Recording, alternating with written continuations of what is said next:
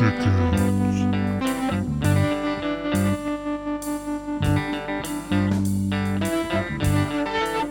Hi there, everyone.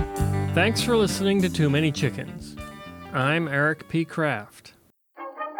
The title of this episode refers to a song my son and I always used to sing if Boss Chicken did in fact lay an egg.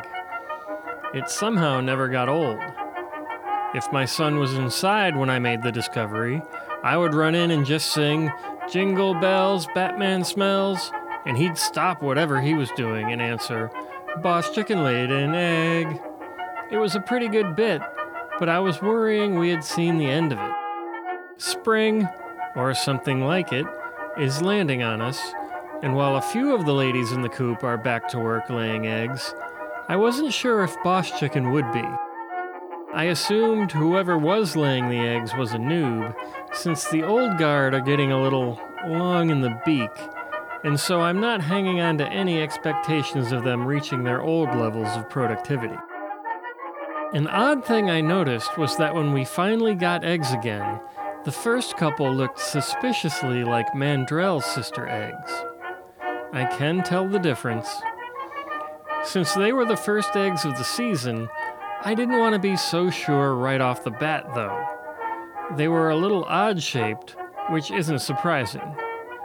Have you ever stopped exercising for a while and then started again? It's always a little tougher at first. Now imagine doing that with an egg. Things are going to be a little rough around the edges at the outset.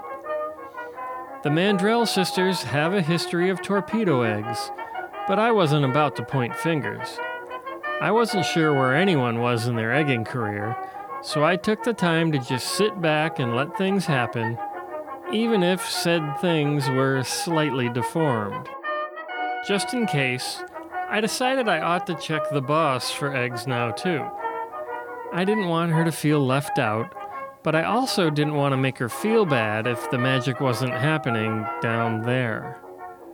That didn't stop me from picking her up every night and looking under her while asking, Got an egg under there? I realized now that this was probably too forward of me, but social niceties aren't always my strong suit. To make matters worse, there usually wasn't an egg under there. I was messing up all over the place. Then last week, she was out enjoying the sunny side of the hutch and I went to check the state of her bedroom.